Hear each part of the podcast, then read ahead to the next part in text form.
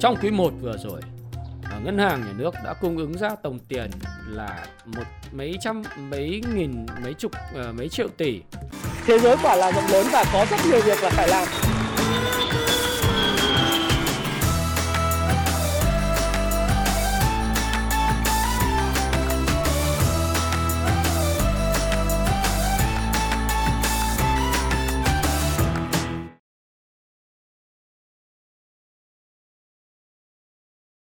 Hi, xin chào tất cả các bạn. Chào mừng các bạn đã quay trở lại với channel của Thái Phạm và 8 giờ tối thứ bảy chúng ta lại cùng gặp nhau. Và chủ đề của ngày hôm nay đó là vì sao thua lỗ khi đầu tư?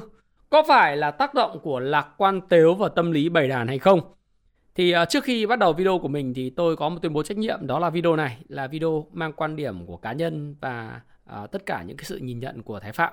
Thái Phạm hoàn toàn có thể sai, tuy vậy sẽ góp cho các bạn góc nhìn về vấn đề bạn quan tâm và uh, các bạn hãy tham khảo tất cả những cái lời khuyên của tôi bởi vì đây không phải là video khuyến nghị mua bán bất cứ một loại tài sản tài chính nào lời lỗ bạn tự chịu nhiệm bởi vì tất cả chúng ta trên 18 tuổi rồi bạn nhé Ok, dạo gần đây thì có rất nhiều người à, gọi cho Thái Phạm, nhắn tin cho Thái Phạm và thường xuyên inbox cho tôi à, nói về tình trạng thua lỗ của mình trên thị trường chứng khoán. À, thua lỗ mất tài sản, những câu chuyện rất là đau lòng. Ví dụ như à, à, em chào anh Thái, em mới gia nhập chứng khoán à, cũng muốn đọc sách để mở mang kiến thức. Bây giờ bạn muốn đọc sách À, nhưng uh, nhiều nhiều khi em hoang mang quá anh tư vấn cho em được không?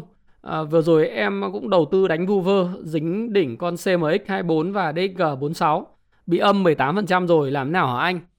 Có những người khác thì nhắn tin cho tôi nói em muốn gọi cho anh quà bây giờ em cần một niềm tin thôi chứ chả cần cái gì cả, cần một lời động viên.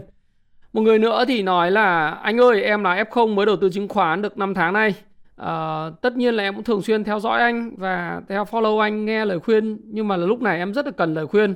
Danh mục của em bây giờ thì ờ, không có gì nhiều chỉ đầu tư hai mã IGC và AVH mới mua nhưng cũng bay mất nửa vốn rồi. Giờ làm thế nào hả anh?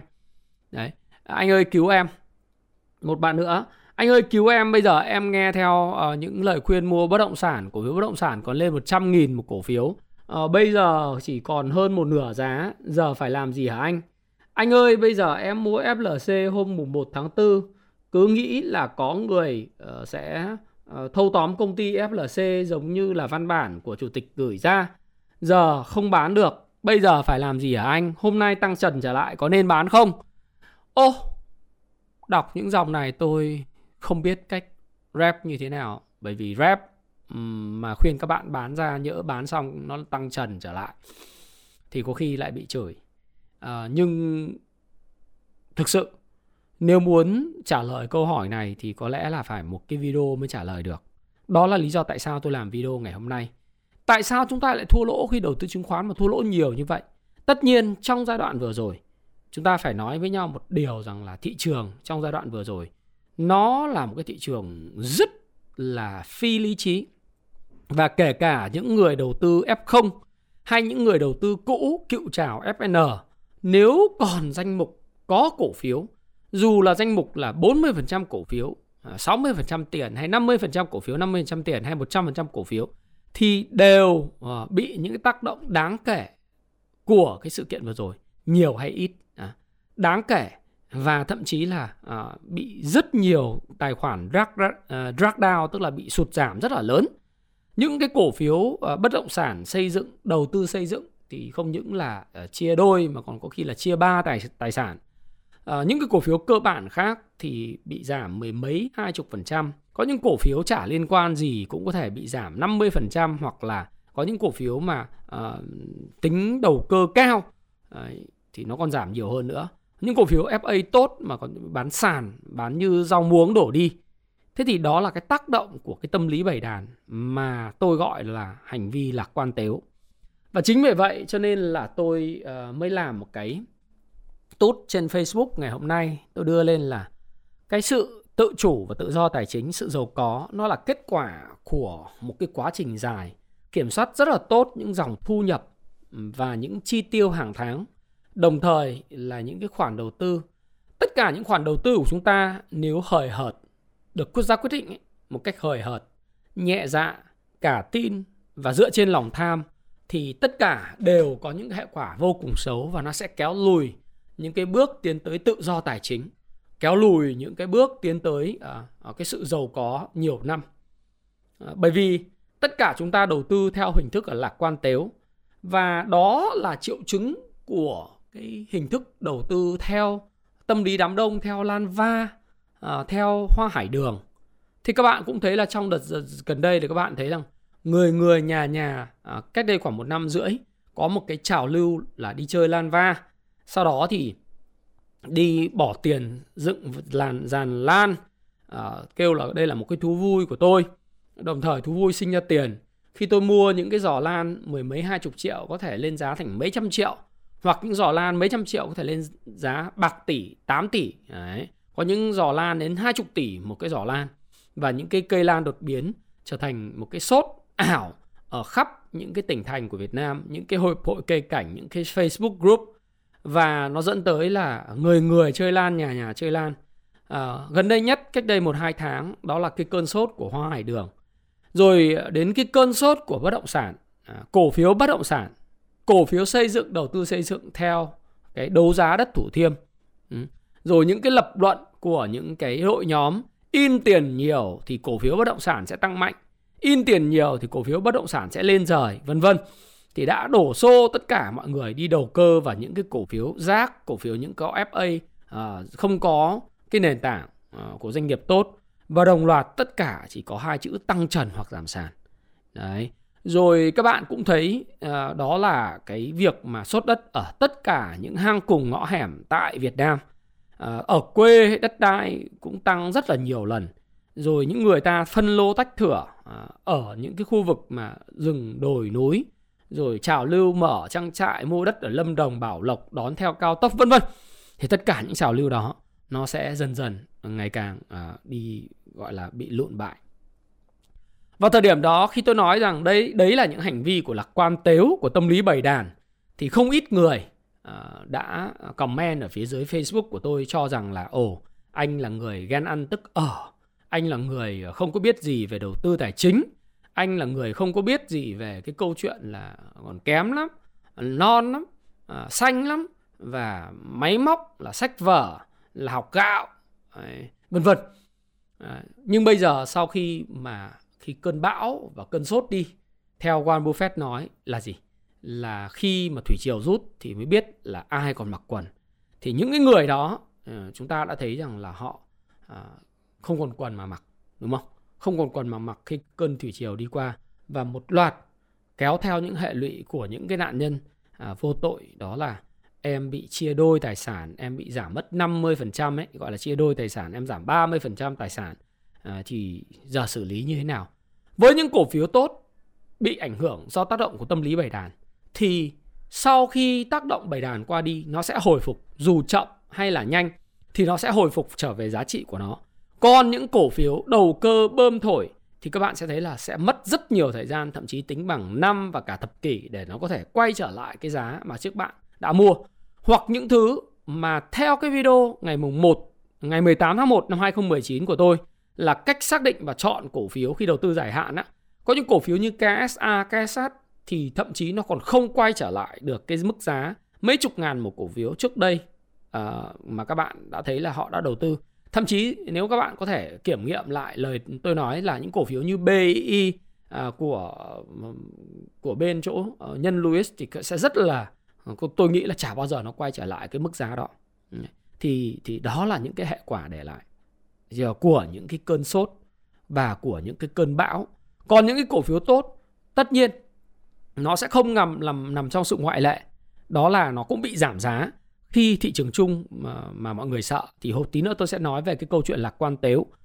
Nhưng nó sẽ có cái sự hồi phục dù chậm hay nhanh trở về cái giá trị thật khi mà người ta lại đánh giá lại về dòng tiền đánh giá về cái yếu tố cơ bản về earning per share tăng trưởng như thế nào về doanh thu tăng trưởng ra làm sao lợi thế cạnh tranh những cái thứ mà sẽ tạo ra tiền cho những người cổ đông uh, cổ tức rồi những cái vấn đề về triển vọng khác nữa nó sẽ dần dần hồi phục. Và cái đợt drag down này nó là một cái phép thử cho những người mà nắm giữ cổ phiếu dài hạn hay những người coi thị trường cổ phiếu là một nguồn thu nhập uh, thứ hai uh, một cách bền vững và kỷ luật đối với đầu tư tài chính của mình. Vậy lạc quan tếu là gì? Thì tôi xin giới thiệu với các bạn ngày hôm nay đó là cái cuốn mà lạc quan tếu mà cái cuốn này là cái cuốn sách bán chạy nhất nước Mỹ do tiến sĩ Robert Siller à, làm chủ biên đây là cuộc cách mạng thay đổi tư duy của con người về thị trường chứng khoán và tôi nghĩ rằng nếu bạn đọc cái cuốn sách này rồi và bạn biết lạc quan tếu là gì thì bạn sẽ không bị rơi vào cái tình trạng của Lan Va, của Hoa Hải Đường, của những lời kêu gọi đầu tư những cổ phiếu đầu cơ và những cổ phiếu mà có thể làm cho các bạn sinh lợi trong thời gian rất ngắn và không cần phải làm gì. Chỉ cần tham gia vào những hội nhóm mua và đu trần, à, tăng trần và ăn bằng lần. Đấy. Tất cả những cái lời khuyên cho sự nhẹ dạ cả tin đó thì đều được trả giá bởi vì mồ hôi, xương máu và sự kéo lùi nhiều năm đối với tài sản của mình. Thì trong cái cuốn sách này thì ờ, tác giả nói về lịch sử thị trường chứng khoán và nói về lịch sử của thị trường trái phiếu. Đây là một trong cuốn sách mà các bạn sẽ tìm hiểu là tại sao tôi lại rất dành về thị trường trái phiếu của Việt Nam mặc dù tôi không phải là nhà đầu tư thị trường trái phiếu. Bởi vì tôi đọc những cái gì mà Robert Shiller đã viết. Những yếu tố cấu trúc tác động tới sự tăng trưởng của thị trường vốn bao gồm internet, sự bùng nổ tư bản và các sự kiện khác. Nhưng cơ chế khuếch đại của mô hình Ponzi, các cái phương tiện truyền thông ảnh hưởng như thế nào về media và những cái yếu tố về tâm lý, về hành vi bày đàn và mỏ neo tâm lý cũng như là thị trường hiệu quả, bước đi ngẫu nhiên và bong bóng. Nhà đầu tư học được gì và gạt bỏ những gì và biến động đầu cơ trong một xã hội tự do. Bài giảng đoạt giải Nobel của tiến sĩ Robert Shiller là giá tài sản đầu cơ. Thì cuốn sách này nó nói về lạc quan tếu. Vậy lạc quan tếu là cái gì? Tôi đọc cho các bạn nghe. Trong cái cuốn sách viết trên trang chủ của Happy Life chúng tôi đều có cái tự giải thích rất rõ về cái cuốn sách này. Các bạn có thể tham khảo. Đánh tìm kiếm lạc quan tếu. Lạc quan tếu trong thị trường chứng khoán là khi các nhà đầu tư tự tin rằng giá một tài sản sẽ tiếp tục tăng mà không để ý đến giá trị cơ bản của nó. Nhưng khi bong bóng vỡ, các nhà đầu tư vội vã bán ra trong hoảng loạn đôi khi còn thấp hơn giá trị của chúng. Sự hoảng loạn có thể lan sang các tài sản khác và thậm chí có thể gây ra sự suy thoái. Nào, dừng ở đây, bạn có thấy nó đang xảy ra trên thị trường chứng khoán và thị trường vốn của Việt Nam không? Và thời gian tới bạn sẽ thấy cái sự hoảng loạn nó sẽ còn diễn ra ở những cái phân khúc mà phân lô bán nền, những miếng đất ở nơi hẻo lánh, heo hút và đẩy giá lên cao, không có người mua thì các bạn sẽ thấy rằng là những cái lô đất đấy sẽ trở nên hoang tàn để cỏ mọc. Bởi vì mua xong không có sử dụng. Và thứ hai nữa là cái đầu cơ nó rút đi thì nó để lại cái cái nợ vay nợ thật sự đối với lại rất nhiều người à, mới cái mong muốn làm giàu đổi đời từ đất. Tức là à, các bạn thấy là đầu tiên chứng khoán trong thời gian vừa rồi là mọi người với cái tâm lý kỳ vọng là mua FLC mua những cổ phiếu BI cổ phiếu đầu cơ bất động sản, những cổ phiếu rác, rồi những cái cổ phiếu xây dựng, rồi ờ, đầu tư công hưởng lợi, rồi nhiều những cái yếu tố đó đẩy giá lên cao, cao vút lên. Sau đó là gì? À, hưng phấn, tột độ. Thì đến lúc mà bị giải chấp mà zin, bị cô mà zin, à, thị trường có những vấn đề liên quan lùm xùm về tin đồn, à, về bắt bớ, thì bắt đầu bán ra trong hoảng loạn thì đó là lạc quan tếu đây là thuật ngữ được đặt ra bởi cựu, cựu chủ tịch của ờ, Cục Dự trữ Liên bang Mỹ, ông Alan Greenspan vào năm 1996. Ông đặt vấn đề là các ngân hàng trung ương có nên giải quyết tình trạng lạc quan tếu thông qua tính sách chính sách tiền tệ hay không. Greenspan tin rằng ngân hàng trung ương nên nâng lãi suất một khi bong bóng đầu cơ đang chớm hình thành. Và đương nhiên, đây là tên cuốn sách mà tôi giới thiệu với các bạn, một cuốn sách rất nổi tiếng của Robert Shiller và các bạn nên đọc. Và là con tếu thì cực kỳ là nguy hiểm, à, cực kỳ là nguy hiểm, phải không nào? Tôi nói thí dụ một cái câu chuyện như này, phê phán về hành vi là quan tếu. Tôi đọc cho các bạn để các bạn cùng suy ngẫm liệu rằng là bạn sẽ là người chọn cái hình vi như thế nào. À, đây là một cái câu chuyện về một cô cô gái bước chân một thành phố xa lạ, tức thành phố cô không quen. Cô ấy cần chăm sóc mái tóc của mình. Sau khi hỏi thăm đường từ người dân địa phương, cô ấy cuối cùng cũng đứng trước hai tiệm cắt tóc cạnh tranh nhau và bên cạnh nhau.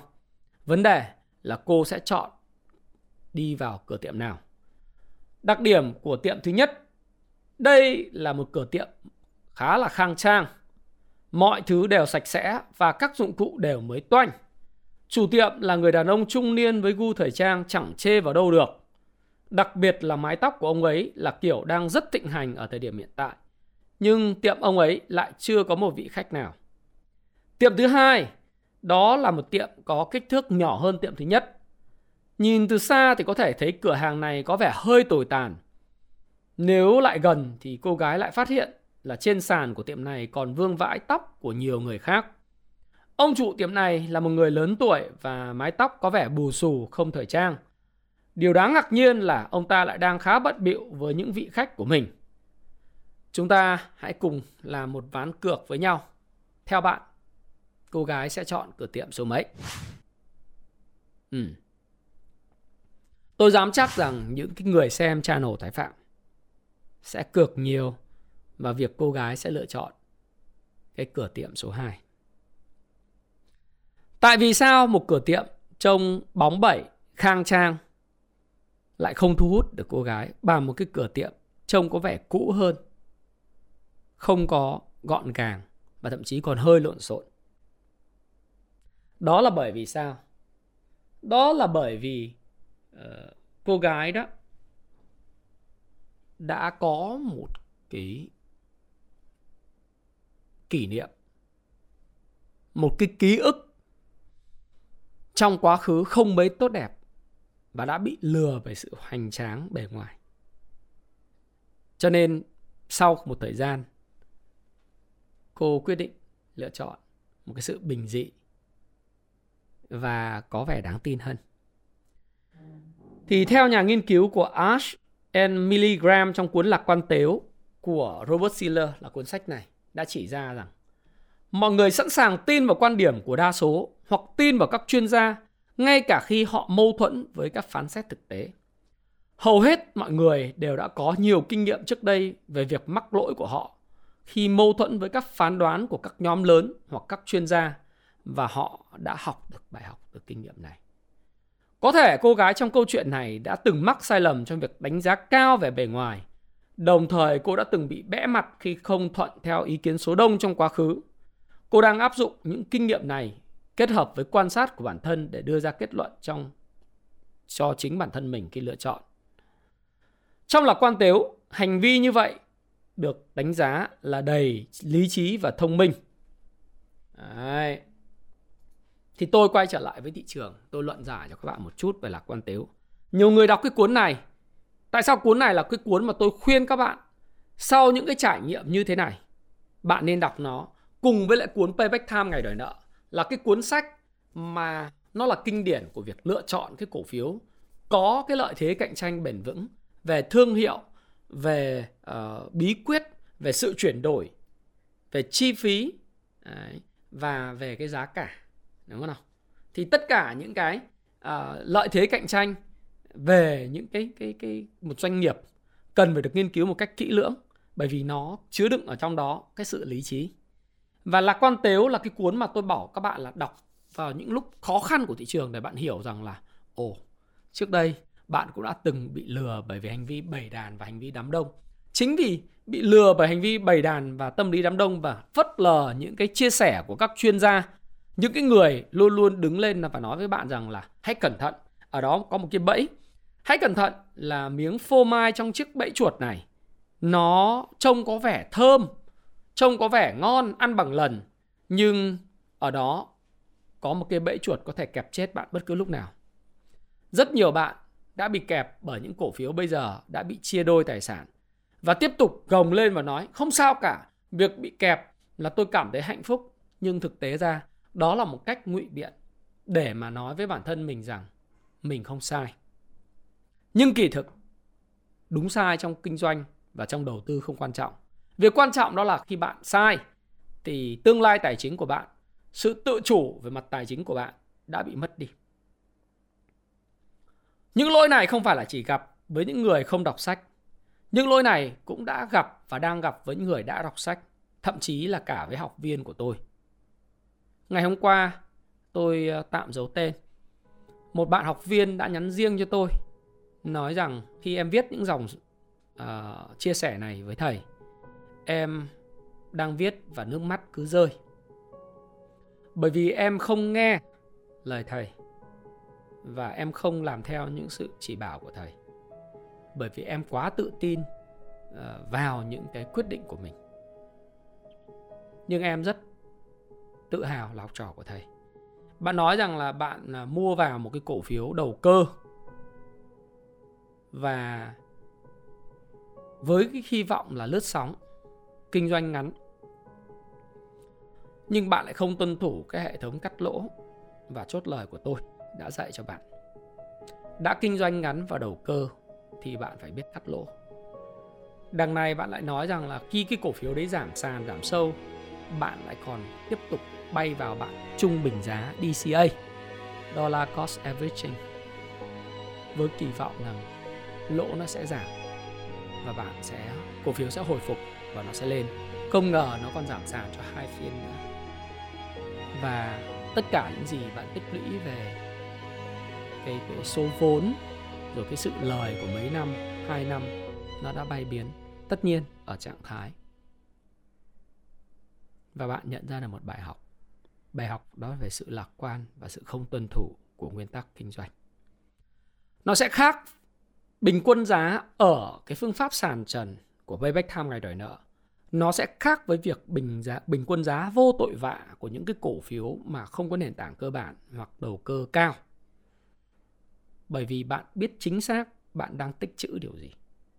Bạn biết chính xác cổ phiếu được định giá bao nhiêu.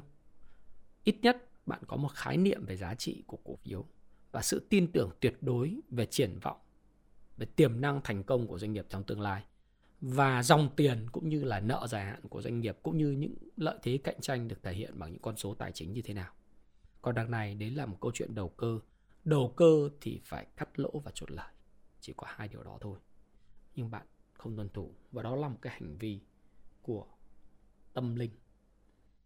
Lạc quan tếu đó là đầu tư theo hệ tâm linh, tự tin thái quá và phán đoán theo trực giác.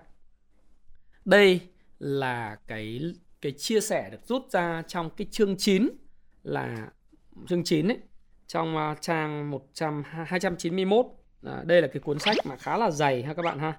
Nó hơn 300 trang 291 đó là những yếu tố tâm lý mà tôi khuyên các bạn nếu có sở hữu cuốn sách này thì các bạn đọc đi đọc lại cái phần 3 là những yếu tố trong tâm lý chương 9 mỏ neo tâm lý cho thị trường bạn nên đọc lại đọc đi đọc lại bởi vì đoạn này nó nói như thế này này khi đánh giá tầm quan trọng của những mỏ neo tâm lý này đối với thị trường, điều quan trọng phải nhớ rằng dường như có một xu hướng phổ biến đối với sự tin tự tin quá mức trong niềm tin của một con người.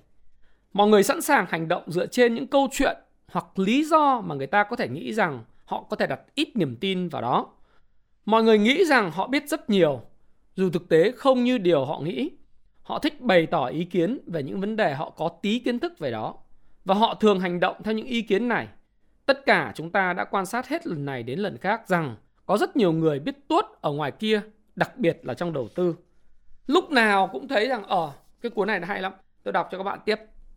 Lúc nào cũng thấy rằng là trong trong đầu tư các bạn đặc biệt là trong trong diễn đàn các bạn sẽ thấy rằng rất nhiều người tự tin thái quá và hỏi vấn đề gì cũng biết. Hỏi về chiêm tinh học, hỏi về đầu cơ đầu tư, hỏi về tình cảm mọi thứ đều biết. Và họ thích nói về điều đó. Warren Buffett nói vòng tròn năng lực của bạn nó có thể to có thể nhỏ. Còn với tôi khi các bạn hỏi tôi về một cổ phiếu này cổ phiếu kia ngày hôm qua các bạn hỏi tôi là anh ơi mã cổ phiếu HHV bây giờ em âm 35% rồi anh phải em phải làm gì? Tôi ờ, trả lời tôi không biết tôi không biết về mã cổ phiếu đó tôi không biết về ngành đầu tư công đó bởi vì vòng tròn năng lực của tôi không ở đó. Rất nhiều người không nói được từ tôi không biết. Rất nhiều chuyên gia luôn luôn muốn trở thành một chuyên gia. I know, tôi biết hết mọi thứ. I know everything. I share everything. Tôi biết hết tất cả mọi thứ, tôi chia sẻ tất cả mọi thứ. Còn nếu các bạn hỏi tôi những vấn đề tôi không biết, tôi sẽ rất đơn giản trả lời bạn. Hmm, Tôi không biết. Và tôi không có cảm thấy xấu hổ với câu nói tôi không biết. Ngược lại, tôi rất tự tin khi trả lời các bạn. Không biết. Bởi vì sao? Biết thì nói là biết, không nói. Không biết thì nói là không biết. Thế mới gọi là biết. Bởi vì nếu tôi nói tôi biết về những vấn đề tôi không biết, tôi sẽ hại bạn. Tôi đâu phải là chuyên gia của mọi thứ. Tôi chỉ nghiên cứu và biết những cái lĩnh vực tôi đào sâu nghiên cứu. Đúng không nào? Thì tác giả nhận thấy sự tự tin thái quá khi phỏng vấn các nhà đầu tư. Họ dường như bày tỏ ý kiến quá mạnh mẽ và vội vàng đưa ra những phán quyết tổng kết. Từ lâu các nhà tâm lý học đã hỏi tại sao mọi người lại tự tin thái quá khi định, khi đánh giá tính đúng đắn của các kết luận của mọi người. Một giả thuyết cho rằng mọi người có xu hướng đánh giá xác suất của họ ở bước cuối cùng trong quá trình lý luận. Quên đi có bao nhiêu yếu tố khác trong lý luận của họ có thể sai. Một giả thuyết khác là mọi người đưa ra phán đoán xác suất bằng cách tìm kiếm sự tương đồng với các quan sát họ đã biết mà quên rằng có rất nhiều quan sát khả dĩ khác mà có thể chưa đưa vào mô hình so sánh của mình. Lý do cho sự tin tưởng quá mức cũng có thể liên quan tới sự thiên lệch về nhận thức. Nó gọi là hindsight bias tiếng Anh. Một xu hướng mà mọi người nghĩ rằng người ta đã có biết các sự kiện thực tế đang sắp xảy ra trước khi chúng thực sự xảy ra. Có một sự kiện sau đó hoặc có lý do để chú ý. Thiên lệch nhận thức muộn khuyến khích một thế giới khách quan dễ đoán hơn thực tế. Chẳng hạn, nếu tôi mua một cổ phiếu, nó sẽ lên giá. Nếu tôi mua một cổ phiếu, thì những người khác cũng có thể muốn mua cổ phiếu đó vì họ đều giống tôi. Gần đây, tôi may lắm. Tôi đỏ đó, may mắn đang đứng về phía tôi. Một cách tinh tế, suy nghĩ như thế sẽ góp phần vào sự tự tin thái quá, có thể giúp truyền bong bóng đầu cơ. Tôi đã chứng kiến một bạn thanh niên chỉ khoảng sinh năm 2001. Bạn rất tự tin lập kênh TikTok của mình và lặp đi lặp lại một cái lý thuyết của một ông thầy bạn đã được học mới có khóa học rất nhiều tiền. Bạn lầm rởm thế này mà các bạn có thể Google lại à, tìm kiếm trên TikTok. Trong quý 1 vừa rồi, Ờ, ngân hàng nhà nước đã cung ứng ra tổng tiền là một mấy trăm, mấy nghìn, mấy chục ờ, mấy triệu tỷ. Số này đã tăng 15% như vậy, số tiền bơm ra cung tiền đã tăng rất nhanh. Điều đó dẫn đến uh, bất động sản sẽ tăng giá. Điều đó dẫn đến các cổ phiếu bất động sản sẽ tăng giá. Đừng đầu tư đừng để gửi tiền à, tiết kiệm mà đừng đầu tư vào các cổ sản xuất kinh doanh. Bởi vì như vậy sẽ làm bạn giàu đi. Hãy đầu tư vào cổ phiếu bất động sản bởi vì như thế sẽ ăn bằng lần. Well. tôi không chỉ trích. Tôi đang nói về sự tự tin thái quá về những thiên kiến trong đầu tư. Và điều này sẽ dẫn đến và đã dẫn tới sự tự sát về tài chính. Và đó chính là sự tự tin thái quá. Khi tôi chia sẻ video này, tôi không hề chỉ trích. Ngược lại, tôi đồng cảm với những sự mất mát của những cái người đầu tư mới. Những người bị tự tin thái quá và thiên kiến. Tôi chỉ muốn phản biện và tôi chỉ muốn chia sẻ với bạn. Còn rất nhiều cách khác để nghĩ về một khoản đầu tư và cân nhắc lợi hại khi đầu tư một cái cổ phiếu hay một lĩnh vực nào đó. Hơn là chúng ta chỉ trích, bởi vì tất cả những người, những hội nhóm, những người đầu tư đều có những lý luận của riêng mình và họ chịu trách nhiệm với quyết định của mình về đầu tư lời hay lỗ. Sự chỉ trích không làm cho mọi thứ tốt hơn, mà chúng ta hãy nhìn một cách tròn trịa vấn đề về đầu tư sự tự tin thái quá cho dù được tạo nên từ nguyên nhân nào sách nói nhé dường như là một yếu tố nền tảng thúc đẩy khối lượng giao dịch cao mà chúng ta quan sát thấy trong các thị trường đầu cơ. Nếu không có sự tự tin quá mức như vậy, người ta nghĩ rằng sẽ có rất ít giao dịch trên thị trường tài chính. Nếu mọi người hoàn toàn hành động theo lý trí thì đại khái một nửa nhà đầu tư nên nghĩ rằng họ có khả năng giao dịch dưới mức trung bình và do đó không sẵn sàng thực hiện giao dịch đầu cơ nửa kia. Những người mà họ nghĩ có thể lấn át trong giao dịch, do đó một nửa trên trung bình sẽ không có ai để giao dịch và lý tưởng nhất là không có giao dịch vì lý do đầu cơ. Đầu cơ và kinh doanh cổ phiếu là chuyện muôn đời, sẽ luôn luôn có những lạc quan thái quá. Tuy vậy nếu hiểu về lạc quan tiếu, bạn sẽ biết giới hạn của mình ở đâu. Giới hạn của mình ở đâu. Và đó mới là tâm lý thị trường. Bởi vì câu hỏi tiếp theo đó là nếu có Điều gì sẽ khiến bạn nghĩ rằng bạn biết khi nào sự phục hồi về nền kinh tế sẽ xảy ra, khi nào sự phục hồi về thị trường cổ phiếu sẽ xảy ra? Có những cái đáp viên trả lời một cách đó là trực giác và linh tính mắc mách bảo tôi rằng lịch sử và lẽ thường hay tâm lý thị trường theo tôi a bờ cờ. Đó cũng là một phần trong quá trình nhận thức. Thì à, chúng ta phải hiểu rằng bong bóng đầu cơ sinh ra trong sự lạc quan tế về tâm lý mà.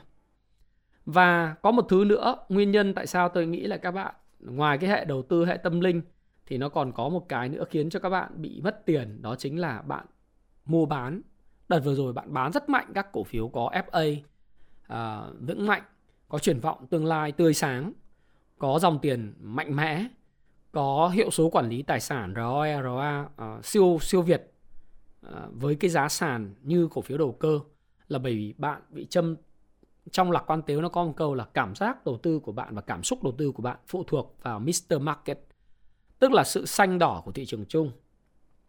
Với nhiều nghiên cứu và các bạn à, các bạn nên nghe kỹ phần này để tôi hiểu các bạn rằng là các bạn nên làm gì để có thể chiến thắng được thị trường.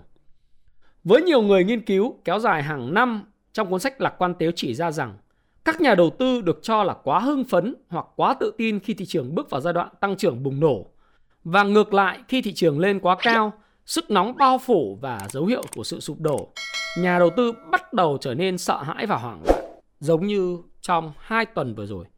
Thực tế ra là trong 10 trên 13 phiên vừa rồi, thị trường giảm giá. Và nhà đầu tư cảm thấy cực kỳ hoảng sợ và hoảng loạn. Hãy thử lật lại lịch sử khi VN Index đạt 1.000 điểm vào những ngày đầu năm 2020 và 1.200 điểm chứ. Và những ngày đầu năm 2020, khi tin tức về Covid lần đầu được công bố, thị trường đã bao phủ bởi sắc đỏ, cảm xúc của bạn như thế nào? Trong cả sự bùng nổ hay sụp đổ, hầu hết các nhà đầu tư được mô tả mù quáng theo đám đông như một đàn cừu, không hề có suy nghĩ của riêng mình. Tâm lý đám đông là khi cảm xúc, tình cảm, suy nghĩ, lời nói, thái độ, hành vi của bạn tác động và bị tác động rất lớn bởi những người bên ngoài sự tác động lớn tới mức cá nhân có thể đánh mất chính mình, những cảm xúc, thái độ, hành vi mà lúc bạn ở một mình không thể nào có được là bởi vì bạn tham gia vào các hội nhóm và đám đông. Những group Zalo, Telegram, Viber đầu tư, Skype đầu tư, Facebook. Hãy nhớ lại xem bạn có từng mua cổ phiếu nằm ngoài hệ thống đầu tư và khẩu vị rủi ro của bạn không?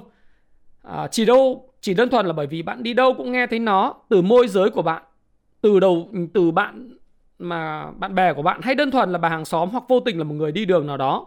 Nếu may mắn đi theo xu hướng bạn kiếm được một chút lợi nhuận. Nếu xui rủi chẳng khác gì cá con làm mồi cho bầy cá mập. Ồ. Bạn thấy không? Trong 14 phiên gần đây nhất nếu chúng ta đang ở trong nhóm chúng ta toàn tất cả mọi người đều chia sẻ vào là bắt cái ông này bắt cái ông kia uh, chuẩn bị là khui cái cỗ chỗ này khui cái chỗ kia. Uh, người này sai phạm người kia sai phạm ồ tự dưng nó lan tỏa vào trong cái cảm xúc của mình sợ thôi. Nhỡ nhỡ mình không bán thì ngày mai uh, cả thế giới sẽ sụp đổ. Nhỡ chính phủ điều tra hết tất cả mọi người phát hành trái phiếu ai cũng sai như vậy thì nền kinh tế sụp đổ ôi giời ơi, à, trời đất sụp đổ đến nơi rồi tôi phải bán gửi tiết kiệm đây. Uh, ôi giời ơi, sell in May go away tháng 5 gần đến rồi. Ôi giời ơi, à, 30 tháng 4 và 1 tháng 5 lễ lễ lạt liệu có vấn đề gì phải bắt bớ hay không? Sợ quá, run quá. Uh, nhỡ nhỡ nhỡ. Và nghe đồn là uh, anh em trên tay to trên thị trường cũng sợ giống như bạn cũng phải bán ra nhỡ phong tỏa tài sản thì sao bọn mọi thứ hình sự hóa thì sao? Sợ lắm bạn ơi tất cả những suy đoán đó ngày hôm qua chính phủ đã trả lời luôn không hình sự hóa các quan hệ kinh tế mà sẽ bắt một số các đồng chí lũng đoạn và cố tình làm sai cố tình lập đi lập lại hành vi sai trái gây ờ, khủng hoảng đến niềm tin và giảm cái tính minh bạch của Việt Nam. Với Việt Nam đang phân đấu lên lên hạng mà, đúng không? Thì người ta bắt trọng điểm, bắt đúng người đúng việc và bắt đánh giật đánh dập đầu, đánh vào những cái nơi mà nó, nó mạnh mẽ nhất, nó nổi cộm nhất. Bởi vì pháp luật có tính răn đe, pháp luật là có tính làm gương. Nếu bắt bắt hết thì ai chơi, đúng không? Răn đe làm gương một vài cái trường hợp để mà từ đó mọi người soi chiếu vào. Và từ đó là tuân thủ pháp luật. Cũng giống như giao thông vậy. Ở giao thông thì bạn vượt đèn đỏ. Hay là vượt đèn đỏ thì hơi gọi là obvious quá rõ rõ ràng quá nhưng bạn đi lấn làn đường. Bạn sẽ thấy có rất nhiều người đi lấn làn đường nhưng người ta cảnh sát giao thông sẽ chỉ à, túm một vài người họ có thể túm được và họ túm họ phạt rất là nặng. Thì cái hành vi phạt đó bạn sẽ nói ô tại sao cái người kia cũng đi lấn đường mà không phạt mà lại phạt tôi? Bạn xui cho bạn bị phạt bởi vì bạn bị phạt không phải là bởi vì bạn chỉ có xui không mà người ta phạt bạn là để làm gương răn đe là bạn nên đi đúng làn đường của mình. Nếu không lần sau xui rủi nó rơi vào bạn và bạn sẽ mất tiền bị phạt. Bạn phải đóng tiền phạt bạn bị thu bằng lái à, bao nhiêu ngày và bạn sẽ không lái được xe. Đúng không? Chứ không phải là ai đi vi phạm cũng phạt hết. Nếu phạt hết thì thứ nhất là phải đủ nhân sự, phải đủ người và nó không mang tính dân đe. Đấy, thì cái hành vi đám đông ờ, niềm tin hợp lý đấy, là bạn phải phải nghiên cứu cái này. Và bạn đang thực sự, câu hỏi là khi bạn bán hoảng loạn thì tôi hỏi bạn là bạn đang thực sự nghiêm túc đầu tư hay đơn thuần đánh bạc dựa trên sự may mắn? Và nếu bạn nghiêm túc đầu tư thì tôi hỏi bạn là lợi nhuận luôn luôn đi kèm với rủi ro. Bạn cần phải có hoàn hệ thống đầu tư hoàn chỉnh để phù hợp với khẩu vị rủi ro của bạn đúng không? Lý trí phải đi thèm với cảm xúc trước khi ra quyết định đầu tư. Ờ, hãy ghi lại chi tiết tại sao bạn lại ra quyết định này. Câu chuyện nào đứng sau cổ phiếu mà bạn đang nắm giữ? Ai là người có lợi nhất và ai là người không? Khi đầu tư thì hãy quan tâm đến xác suất. Điều này sẽ lời bao nhiêu nếu lỗ thì bạn có thể gồng bao nhiêu.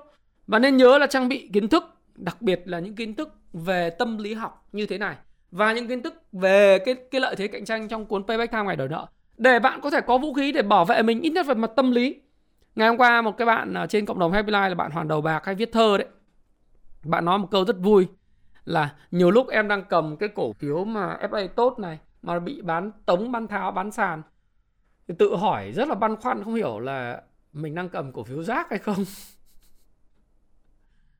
Đấy, đầu tư dài hạn và những, những năm lúc Ờ, mà khi mà lý trí con người nó nó nó nó biến mất, nó chỉ còn lại cảm xúc của đám đông. F0 nó bán không có thể nào ừ, mà mà mà lường được. Thì bạn sẽ thấy rằng là cái cổ phiếu bạn cầm nó ý như là một cái cổ phiếu rác. Sợ thật. Nhưng như tôi nói ban đầu, cổ phiếu có nền tảng FA vững chắc, dòng tiền mạnh, triển vọng kinh doanh tốt đẹp, không những năm 2022 và 2023 đến 2024 nó sẽ phục hồi và sẽ phục hồi nhanh hơn bạn nghĩ. Tất nhiên sẽ cần thời gian để chúng người ta quên đi những nỗi đau Nhưng con người hay lắm. Khi quên nỗi đau thì sẽ đến lúc lại người ta lại quay trở lại lý trí hơn và tham lam hơn. Tuy vậy bạn hãy trở thành một cái người đầu tư có ăn có học Và hãy đầu tư cho bộ não của mình Bởi vì người uh, do Thái nói Trí tuệ của bạn không ai cướp được bạn. Sự ngu xuẩn của bạn sẽ tạo ra sự đổ vỡ Nhưng trí tuệ và sự sáng suốt của bạn uh, không ai cướp được của bạn. Và trí tuệ nó được hình thành từ những nỗi đau. Nhớ Ray Dalio cũng có câu nỗi đau cộng nhìn lại bằng tiến bộ. Càng những lúc như thế này thị trường càng khó khăn, bạn cần phải đầu tư cho bộ não của mình nhiều hơn. Hãy đọc điên cuồng, học đọc đến điên cuồng, làm bài tập thật điên cuồng. Hãy có những công cụ về đầu tư để bạn có thể phân tích được cái doanh nghiệp. Thí dụ như các bạn có thể tham khảo công phu Stock Pro, bạn có thể uh, tham khảo đầu tư để mà các bạn có thể xây dựng một kịch bản đầu tư trong tương lai. Mọi người nói ô thế em sở hữu công cụ này có nghĩa là em đầu tư thành công mà không không chắc chắn như vậy đâu em. Không có nghĩa rằng là à, em có một cái công cụ tốt thì em sẽ không bao giờ thua lỗ mà có một công cụ tốt sẽ giúp em bớt xác suất thua lỗ và em biết mình đang đầu tư cái gì. Cũng giống như câu chuyện là bạn có một cái xe sang không có nghĩa là bạn biết lái xe và không gây tai nạn. Bạn đi một cái xe BMW hay là một cái xe Porsche không có nghĩa là bạn sẽ không bao giờ tai nạn, đúng không? Đúng chưa? Một cái xe sang, một cái công cụ tốt nó chỉ tốt nếu bạn có kỹ năng điều khiển công cụ đó còn nếu như bạn mà nói như thế thì tôi cũng hỏi bạn là gì ơ thế trong một cái lớp học ấy có sáu mươi mấy hàng người ở đại học tại sao 65 người, 60 70 người đại học thì có người ra trường thành công, có người vẫn là thất bại. Do bạn sử dụng các kiến thức thầy dạy như thế nào thôi. Thì đó là lời khuyên của tôi. Và tôi khuyên strongly khuyên bạn uh, nên đọc cái cuốn lạc quan tếu này và với những cái sự hướng dẫn của tôi về cái đọc sách vừa rồi và với cái tình huống về thị trường như hiện nay bạn đã thấy cuốn này nó dễ dàng để đọc hơn rất nhiều và bạn sẽ cảm thấy cái sự hứng thú uh, rất lớn để đọc cuốn sách này tôi hy vọng là cái điều này sẽ giúp cho bạn à, rất nhiều những cái cái cái điều bổ ích khi đầu tư chứng khoán. Và uh, có một cái bạn góp ý là anh ơi lúc thị trường buồn này anh nên tặng sách. Ok tôi tặng sẽ tặng sách cho các bạn. À, năm uh, cuốn sách là quan tếu này tôi sẽ gửi tặng năm bạn ừ, và gửi cho tôi những kinh nghiệm đau thương nhất mà tôi thấy cảm động nhất. Xin lỗi không phải là uh, giúp bạn uh, gửi cho những kinh nghiệm đau thương để tôi cười vào bạn mà tôi muốn đồng cảm với bạn và tôi muốn làm cho bạn vui hơn cùng với lại đội ngũ Happy Life làm bạn vui hơn bằng cách tặng cho bạn một cuốn sách để bạn có thể đọc và rút ra kinh nghiệm từ đó. Hãy comment cho tôi biết những kinh nghiệm đau thương của bạn trên thị trường. Chúng tôi sẽ đọc từng chi tiết các cái comment của bạn. Nếu bạn uh, uh, comment và chúng tôi sẽ động viên bạn và nếu mà một cái kinh nghiệm nào đó tôi sẽ gửi tặng bạn với hy vọng rằng bạn sẽ may mắn hơn bạn sẽ tích lũy về đầu tư cho bộ não của mình nhiều hơn đừng bao giờ mất hy vọng bởi thị trường Việt Nam là một cái thị trường trẻ, triển vọng. Chúng ta sẽ còn nâng hạng, chúng ta sẽ còn có những đỉnh cao mới trong tương lai, không biết khi nào, nhưng chắc chắn nó sẽ còn phát triển. Đừng rời bỏ thị trường, hãy nghiên cứu nó. Và thái phạm, cảm ơn bạn. À và hãy nghĩ đúng về thị trường, đó là một nơi đầu tư sinh lợi trong dài hạn và có một cái mức sinh lợi hợp lý. Cảm ơn bạn đã lắng nghe chia sẻ của thái phạm. Hẹn gặp lại các bạn trong video vào ngày chủ nhật tới. Xin chào và sẽ gặp lại các bạn. Oh xin chào à quên. Nhớ subscribe kênh, like video và subscribe là đăng ký đó. Đăng ký ha. Tham gia vào cộng đồng 1 triệu sub 1 triệu những người đầu tư kiếm tiền được bền vững tại thị trường Việt Nam. Xin chào xin chào.